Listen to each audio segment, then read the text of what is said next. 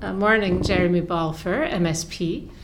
I always remember that night, Jeremy, when you were elected and you were actually still in your bed, not really expecting to be an MSP, but at that time you were a councillor. Um, has life changed much? I, mean, I think in some ways life has changed. Um, you don't have the same local feel as when I was a councillor.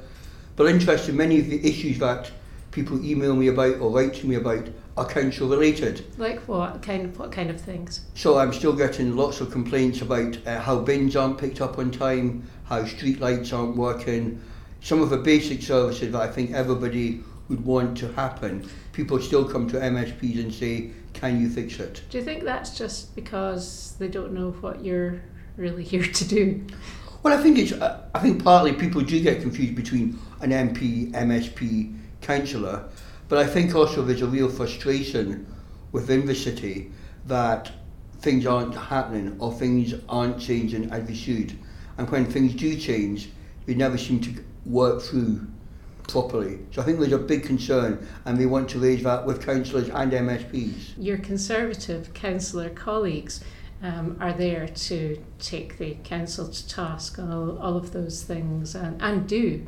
Um, yeah, in, in a very effective way. And uh, um, I've got a really good relationship with um, the councillors um, within the Conservative group and they do an excellent job. And I think my role is to supplement that and to maybe have a city-wide view. I mean, I think often as a councillor you can get caught up rightly within your own ward and sometimes you miss what's happening in other parts of the city. And my role can be to say, let's fit the jigsaw together. So, for example, we look at the rollout of the brown bins, problems across the city. This is this is the brown bin, which people now have to pay uh, twenty five pounds a year yeah. to have their garden waste collected, and I think it's every three weeks rather than four or. Oh, it's every two. I think it's going to be every three rather than two weeks. But I think you know the big issue is one about less than half of Edinburgh people have paid for this service. So what's going to happen particularly when we get to the spring, summer next year, for all the people who have not paid for the bin to be well, what do you think they're going to do about it? What do you think? Well, I, I think people will end up using the neighbours, so we're going to end up with neighbour disputes, and I think we'll end up with fly tipping. And so I think we're going to end up with the council probably having to collect stuff more often and not getting any money for it. And I suspect the scheme will either collapse or will have to be reinvented sometime next year. But do you think this is kind of this is really what you should be doing down here in Holyrood, um, or or indeed is it what you spend most of your time doing? I would say it's what I spend most of my time. I mean, I, I, I think I'm here to represent the people of Lothian, the people of Edinburgh. So absolutely, I should be picking up these issues and making sure people have that service.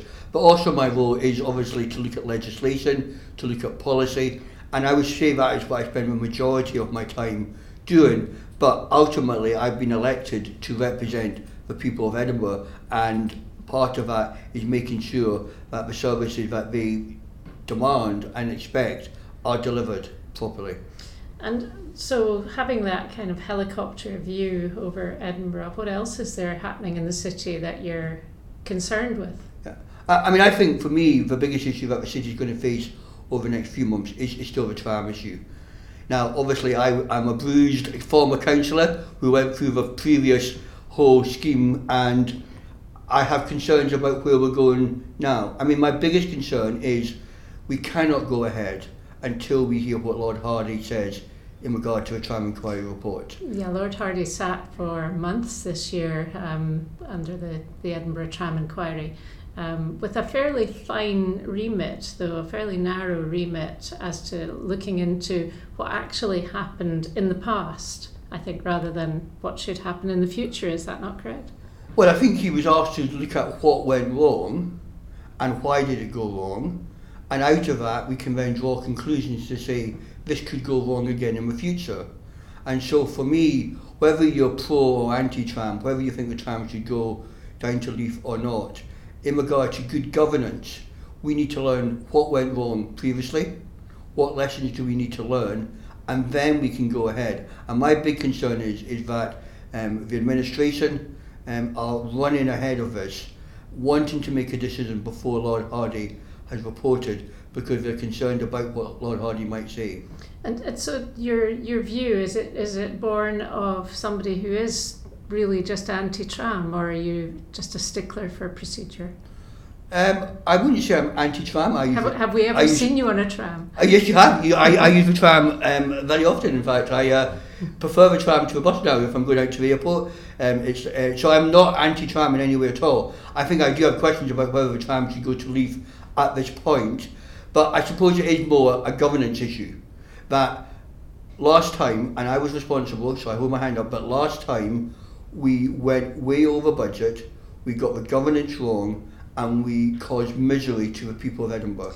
We cannot do that again, and we have to make sure that the governance is right if we're going to go to Leith or to Newhaven, depending on how far you want to go. But so my issue is not in regard to are you pro or anti-tram. This is a high-level governance issue. But actually, what it means is how long will the streets be closed? How much money will we pay? What disturbance will it cause to the whole of the city? So it sounds a bit geeky, but actually, practically, it will have a massive effect on everybody that lives in the city. Do you think there is any scope then for lessons learned from what was undoubtedly a bit of a mess?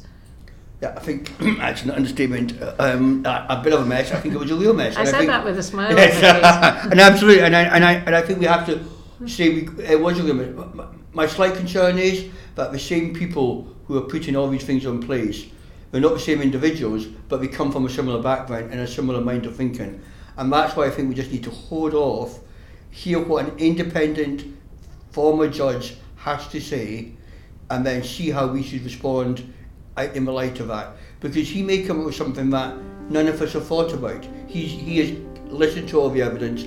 We need to wait until he comes up with a view. And we hope to come back down and see you then sometime soon. Indeed, I look forward to it any time at all. Thank you, Jeremy Ball Thank you. MSP.